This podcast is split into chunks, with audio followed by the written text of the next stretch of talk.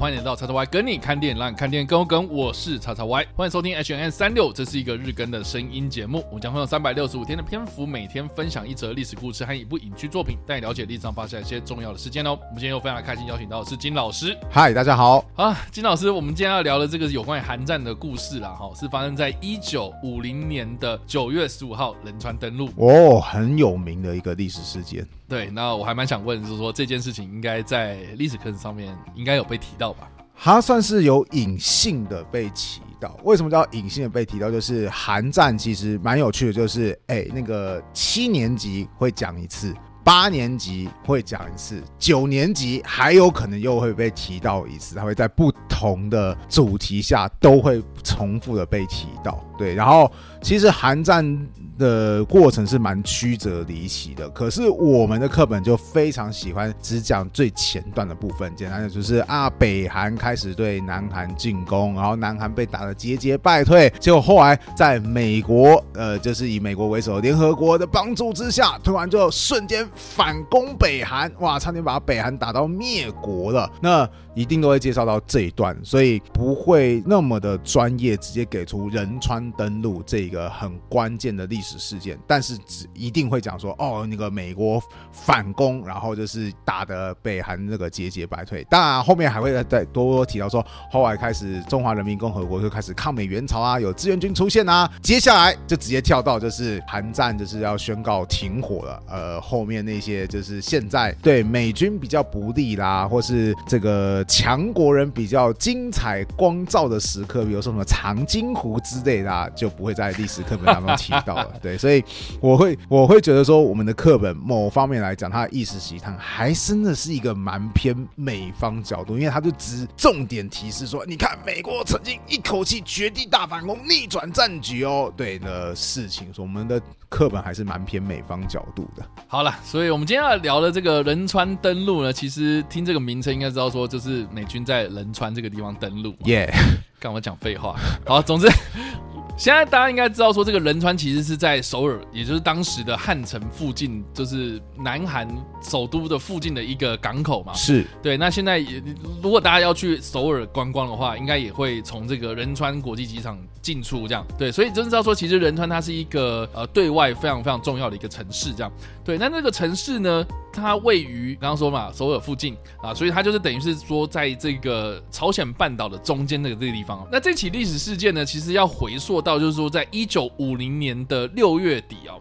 韩战爆发嘛？那一般我们都知道说，其实韩战它是一个冷战底下的一个热战嘛，就是说二战结束之后啊，这个世界分成这个苏联为首的共产阵营啊，美国为首这个西方阵营，也就是民主阵营嘛啊，两方的对峙这样子啊。那这个冷战期间这个热战是什么意思呢？就是说呢，我不想理你，你也不想理我这个状态之下呢，但是我们在这个底下也发生了真正的这个短兵相见的这样子一个战争这样子，而所以这个是算是冷战期间的一个非常非常著名的一个热战。顺带一提，为什么会说你会在国中三年都有可能会接触到？韩战这个教教教学主题，就是因为韩战它后来对台湾的影响非常非常的重大。对，就是因为韩战爆发之后，美国爸爸才开始觉得说，为了要抵抗那个什么共产势力，所以就要加强援助一些国家，那就会加强援助当时的中华民国。所以七年级上台湾史的时候，你会上到一次啊。八年级刚刚讲到这个伟大的强国人抗美援朝了哦，所以这个而且又跟而而且又会跟那个东亚地。区的历史相关，我们现在就是已经不叫中国史，我们叫做东亚史，又跟韩国相关，又跟中国那方面的政权相关，所以你八年级又会再讲一次，然后九年级讲到冷战议题的时候又要再提到一次，所以照道理讲啊，学生们。我求你们了，三年都要提到这个，麻烦你们不要再忘记了，好不好？身为一个老师，我教每每一年教到寒战，说，哎，你们还有没有印象？去年的事，去年我上过这堂课的时候，竟然都一副就是，哦，是哦，我们有上到这个东西吗？你知道这对一个老师的自信心打击有多大吗？拜托同学们，你们一定要记得寒战真的很重要。总之。就是说这个朝鲜半岛呢啊，其实在二战期间呢是被日军占领的嘛。被日本占领，然后在二战结束之后呢，他当然就是要回归到这个韩国人手上这样。那当时的这个苏联跟美国，他们各自都有在扶植啊，他们这个所谓的呃民主跟共产的阵营嘛。那当时的这个北方呢，哦，就是由这个金日成所领导的共产阵营，也就是我们后来知道的这个北韩，以及我们知道的说这个南韩呐，呃，就是民主阵营所支持的这个南韩啊，是由李承晚所领导的这个呃政权，就是以北纬三十八度线哦一分为二，就变成。成是南北韩对峙的状态。那在这个北韩金日成的这个不断的奔走之下哦，他就是寻求这个苏联跟中共的援助啊，就希望说呢能够获得一些呃资源啊，一个军备啊等等的这样子啊，直到呢在一九。五零年的六月二十五号这一天呢，他们对这个南韩发动大规模的攻击啊，大规模的南下之后呢，就把当时还是叫做汉城的首尔呢，在三天之内就攻陷了。那当时的这个南韩呢，因为被打了措手不及啊，所以呢，当时的南韩国军呢，就一路这样退退退退守到釜山这个地方哦，也就是呢，我们在这个后来历史课本上面啊，或是一些历史书上面啊，可能会提到，是说呢，这个釜山环形防御圈呐，是啊，就是只剩下釜山这个地方了。接下来这个北韩再继续攻下来的话，我们就是准备跳海了，这样。嗯，对，所以其实这个南韩的状况是岌岌可危的。也就是因为呢，当时南韩在联合国的帮助之下呢，他们成立了这个釜山环形防御圈呢，成功抵抗了这个从六月就一路这样子一路南下的北韩人民军哦。所以呢，美国在这个时候呢，当然就想办法想要介入啊。那当时的美国是什么样的状态呢？就是说呢，麦克阿瑟，我们之前在呃这个八月三十号的时候，其实有提到，就是说他抵达了日本，然后在九月二二号的时候呢。就接受日本无条件投降嘛，啊，这个也展开了所谓的日本某种时期，就是日本被盟军占领的时期哦。当时那个领导日本政府了，有一个组织叫做 GHQ 啊，就是盟军最高的这个指挥官哦，就是他就有点像是呃领导着日本政府进行所谓的政治改造的一个组织就对了。那当时在 GHQ 的这一个麦克阿瑟看到韩国啊彩虹半岛有这样的一个状态的时候呢，他当时就是想办法要介入哈，介入这场战争啊。那当时呢，他就是想说，哎，那我们就找一个突破口。就是说呢，当时这个北韩人民军呢，他们其实一路南下是沿着铁路路线呢进行攻陷南韩的，所以一旦呢这个北韩的军人呢，他们这个补给线被切断的话，那或许呢就是会有反攻的机会。所以呢，他们在研究朝鲜半岛的铁路的路线的时候呢，他们就想想想想到了说，哎，其实汉城哦，或是现在的首尔这个地方哦，其实呢就是这个铁路线的中继站嘛，中介点哦。所以呢，如果我们把这个汉城拿下来的话，哦，一方面切断了这个补给线，然后一方面呢，其实也从朝鲜半岛的中部登陆之后呢，就其实就可以保住了这个在釜山的这个南韩国军的这个岌岌可危的状况。这样，所以他们就选定了在汉城的这个卫星城市仁川这个地方选择要登陆。那这个登陆。计划呢被称作是代号“蓝星行动”啊，Blue Heart。就一开始呢，其实因为仁川它的自然的环境呢是有点易守难攻啊，所以呢一开始是被否决的哦。但是呢，在这个麦克阿瑟的极力争取之下呢，他就在东京召开了所谓的会前会，就对这个美国的陆军参谋长还有海军作战部长呢进行协调，所以呢，他们就制定了一个作战计划啊，就是从海上呢这些海军的舰队们啊，就是有进行所谓的炮击啊，就进行这些支援呢啊，再辅以这个海军陆战队或者这个陆军呢来进行抢滩登陆的行动，这样。所以这个蓝星行动呢进行调整之后呢，啊，就是后来变成是所谓的鼎鼎大名的铁个行动啊。嗯，那这个铁个行动呢，就在一九五零年的九月十五号开始实施哦。刚开始呢，就是有大批的军舰在仁川港外面呢，哦，进行炮轰啊，就是扫除了这些。北韩的驻防设施啊，并且呢，也在仁川的这一个航道上面呢，所谓的飞鱼航道上呢，布满了所谓的水雷啊，封锁仁川当中的这个北韩的军队，并且还兵分三路啊，陆海空啊，就是空中呢，就是辅以这个海盗式战斗机的这个对地进行投射轰炸，然后并且呢，海上有这些登陆艇的在炮火支援之下呢，就开始抢滩哦。那这个铁克行动呢，登陆作战呢，开始兵分三路 A、B、C 哦，这个在不同的滩头上面呢进行抢滩任务啊，到最后。后也成功拿下了仁川这个城市啊，并且呢，在后续呢对汉城展开了攻击，这样。所以呢，这个仁川登陆算是韩战的一个非常非常重要的转泪点吧。哦，就是他扭转了当时南韩岌岌可危的局势啊，也成功的。为接下来这个韩战呢进行了反击。那当然啦，我们刚刚有提到这个一九五零到一九五三年之间这个韩战过程呢，啊，其实是一来一往的。就是说呢，美军他们成功在仁川登陆了啊，但是后来呢，呃，确实跟这个南韩的国军一路就是往北挺进啊，已经快要把这个。北韩给歼灭掉，是哎，结果呢，这个中国老大哥啊，就是看不过去了，就是说呢，我们要进行抗美援朝的行动啊，所以他们就跨越了鸭绿江，然后来到了北韩，然后一路又往南进攻啊，所以才到最后呢，最后呢，双方就是协调在现在的这个北纬三十八度线啊进行。谈判好，最后呢才形成了我们直到现在在法理上面呢，其实还没有结束的这个南北韩对峙的状态，这样。所以呢，哎，这个以上就就是仁川登陆大致上的过程啊。那我们今天要提到的电影呢，是在二零一六年上映的代号《铁克行动》啊，那就是以这个仁川登陆为背景嘛。听这个片名应该都知道了。那我觉得蛮有趣的哈，就是说他这部电影呢，虽然没有把我刚刚所提到的这么详细的战况。给描述的这么的清楚，他反而是描述了当时在实施铁克行动之前的那一个晚上，南韩的国军他们派遣了一个小小的部队进行这个所谓的骚扰行动。嗯啊，就是在这个登陆之前呢，啊，你先去扰乱北韩当地的这些驻军这样子。那确实这个行动呢，在历史上是真实存在的啊，确实也有八个韩国的士兵他们在展开仁川登陆之前呢，有。进行所谓的这个 X 光谍战的行动，这样子，然后就是去做扰乱的哈，啊，但是呢，这一个电影是啊，这个 有一点点被夸大了哈，就是说，呃，这部电影它虽然是主要聚焦在这个八个韩国的士兵身上，但是实际上。呃，真的有这么的声势浩大吗？像比如说这部片在后来然后就是说，哦，一个人开着这个战车横扫这个阵地哦，你觉得有可能吗？一个人驾驶战车，然后还可以？那顶多只是撵来撵去而已，他不可能发炮啊，不可能做任何攻击。哎，你讲到重点，就是他一个人可以这样子撵来撵去，还可以这样发炮，所以 我觉得看这部片，我觉得看到头来是有一点点扯啦。所以啊，天哪，我觉得算是另类的抗某神剧的那种概念嘛。只不过那个人家。人家这是强国拍的抗日神剧，比较就是乡土一点，就呵手撕鬼子，而这边就是直接那个什么坦克碾爆的对方，然后一个人多重影分身之术，然后 然后然后一个人当多个人用嘛，哇，这。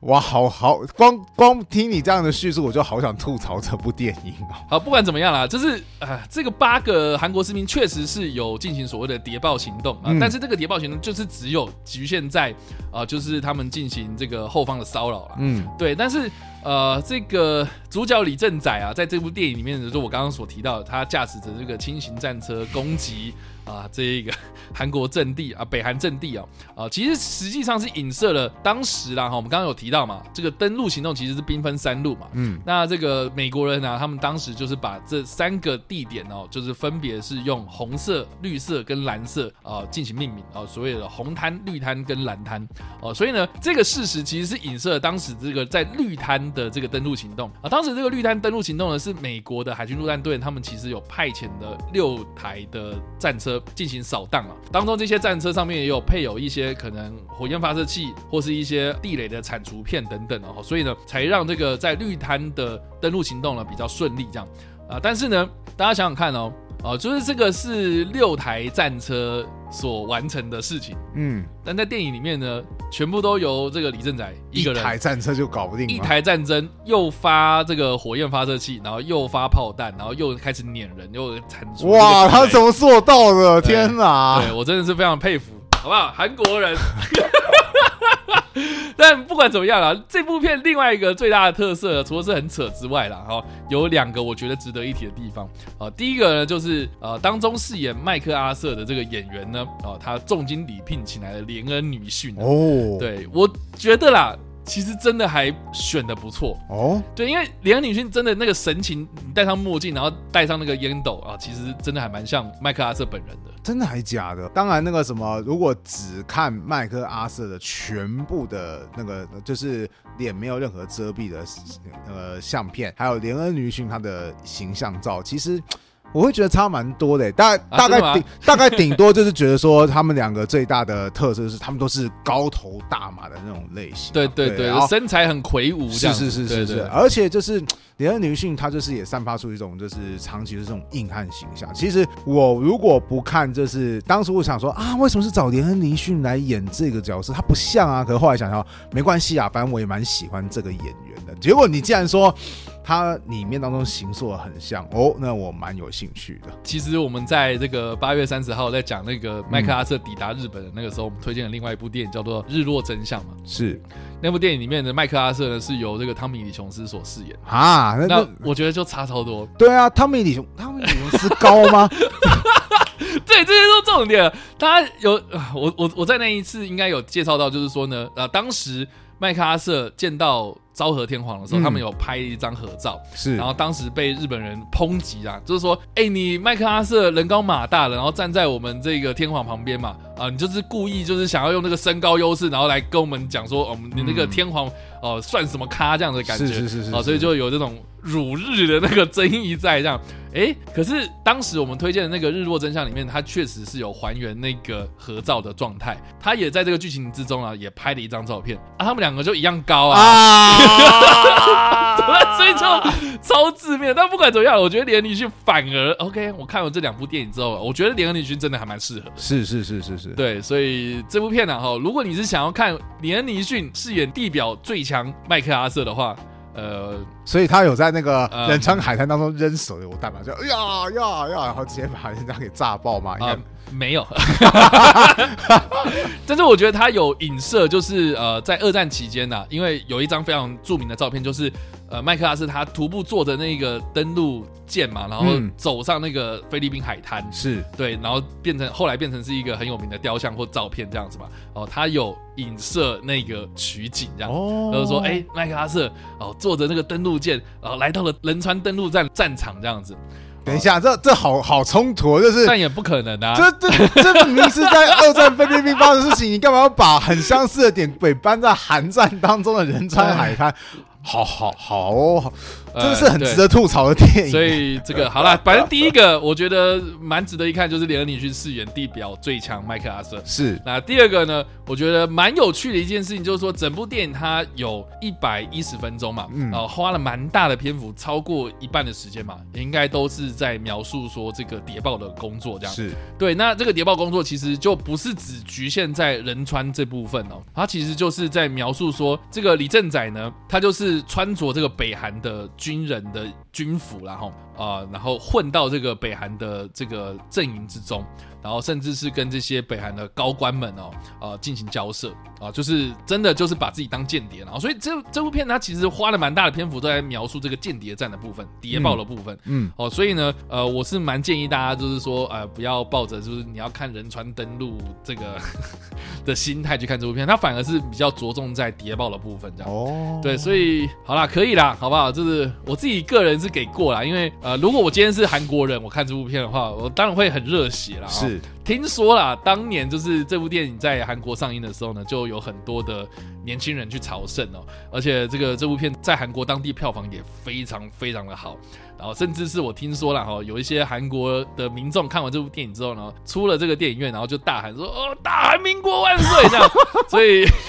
蛮能够激起他们的爱国心呐、我必好的须说这样。但不管怎么样啦，我们今天所提到的这个仁川登陆，它算是韩战之中一个非常重要的一个战事，这样。事实上，我有一个想说的部分，就是我个人其实，在 YouTube 上面，我还蛮喜欢看，就是对岸有个以前是历史老师的知名人物叫袁腾飞，他曾经就是。就评论过说，他觉得说啊，麦克阿瑟他也不算是什么名将啊，他就觉得说麦克阿瑟的确有才华，但他觉得麦克阿瑟的才华是政治凌驾于在军事的指挥上面，就是他觉得说他是一个政治型的将领。但是我觉得，我当我我个人大部分时间是蛮喜欢，也蛮佩服袁腾飞老师的，但我就觉得说啊，你讲的这句话稍微可能诶、有点武断吧？，对，因为我就讲说，这个仁川行动，其实我觉得就算是麦麦克阿瑟他众多的军事代表作之一，就是他完全符合所谓的出奇制胜。因为刚好提到仁川它不好登陆，其实当时很多人都在说服说我们不要在这个地方登陆好不好？结果麦克阿瑟他说，就是因为他很难登陆，所以北韩他的防守也一定不怎么严密，然后我们就是要做这件事情。当然，事实上后来他赌对了，而且也的确他后来造成对韩战非常深远的影响，就很短的时间，美国就击溃了当时原本占优势的。北韩军队，所以我觉得麦克阿瑟凭着这个仁川登陆，在我心目中啊，他真的也算是一代名将的代表。对啊，不管怎么样啦，我们既然提到这个麦克阿瑟，其实我们在 H N 三六五之中也多多少少提到了这号人物。是，那应该还蛮多人很好奇，就是说，哎，那之后呢？之后这个人跑去哪里了呢？嗯啊，就是说在仁川登陆之后呢，确实对于这个韩战的局势来说呢，啊，其实是呃南韩是反败为胜的嘛。然后呢，当时呢也因为引发了所谓的抗美援朝战争哦，所以呢，呃，这个美国的当时的杜鲁门总统其实是有一点点对这个人很感冒啦。当时的这个麦克阿瑟他是。其实是一个主战派的一个将军哦，所以他就是有点希望说能够把这个战争给全面升级，所以希望是美国呢能够对他呃在支持更多的一些方针这样子。他甚至有提出说，就是啊，我们你看我们要如何阻绝中国的驻部队来增援，就是朝鲜半岛呢？他甚至有跟总统提议说，我们要动用原子弹，而且他很豪迈说，我们要动用二十六颗原原子弹，就是直接沿着鸭绿江这样一路轰下来，然后形成一个核辐射的隔离区。他说啊，这样子就可以了。然后 我那时候看到这个说，哇，你真哇，老兄你很勇哎，你这样敢，其实蛮狂的啦。对啊，这超狂的是一个计划。对，所以其实。韩战还没有打完之前哦，在一九五一年的时候呢，他就被杜鲁门总统解除职位，是，所以就有点像是哎，你被迫退伍了，然后就结束了他五十七年的军事生涯。他回国之后呢，就打算要从政啊，就有点像是艾森豪的那种感觉，投入这个所谓的代表共和党要去参选总统的时候呢，就在初选的时候呢，就被艾森豪所击败，所以后来就是艾森豪出来选，然后艾森豪后来也成功的当选了，这样，所以他在从政失败之后呢，就开始。转到商界，然后开始就是啊经营雷明顿兰德公司哦。那这个雷明顿兰德公司，他应该呃听到这个名称啊，会跟这个雷明顿的散弹枪联想在一起嘛？是啊，但是这个雷明顿兰德公司，它其实就是那个当初 M 一九一一的手枪的制造商其中之一啦。哦，但是呢，后来啦，哦，就是呃不制造这些军武之后呢，它其实就是开始转做，比如说打字机啊，或是电动刮胡刀等等这些这些电器用品这样。这反差也太大了。对，所以其实 OK，他算是一个制造商。麦克阿瑟后来呢，就是在这一个公司里面担任董事然后最后呢，在一九六四年呢，他因为原发性胆汁性的胆管炎哦去世啊，享受八十四岁。所以呢，啊，这个就是麦克阿瑟这个传奇的一生呐。那以上就是我们今天所提到的这个历史事件啊，仁川登陆以及我们所推荐的电影《代号铁克行动》，不知道算不算推荐啊？就是姑且看一看嘛。对，好啊好啊，我多多少少冲着连恩连训，我还是蛮有兴趣的。对。好了，那不管怎么样了，大家如果有看过这部电影，或者你没有看过这部电影呢，你或者你有什么样的想法，都欢迎在留言区留言，或在首播的时候来跟我们做互动哦。当然呢，如果喜欢这部影片或声音的话，也别忘了按赞、追踪我们脸书粉丝团、订阅我们 YouTube 频道、IG 以及各大声音平台，也别忘了在 Apple Podcast 和 Spotify 上留下五星好评，并且利用各大的社群平台推荐和分享我们节目，让更多人加入我们讨论哦。以上呢就是我们今天的 H N 三六，希望你会喜欢。我们下次再见，拜拜拜。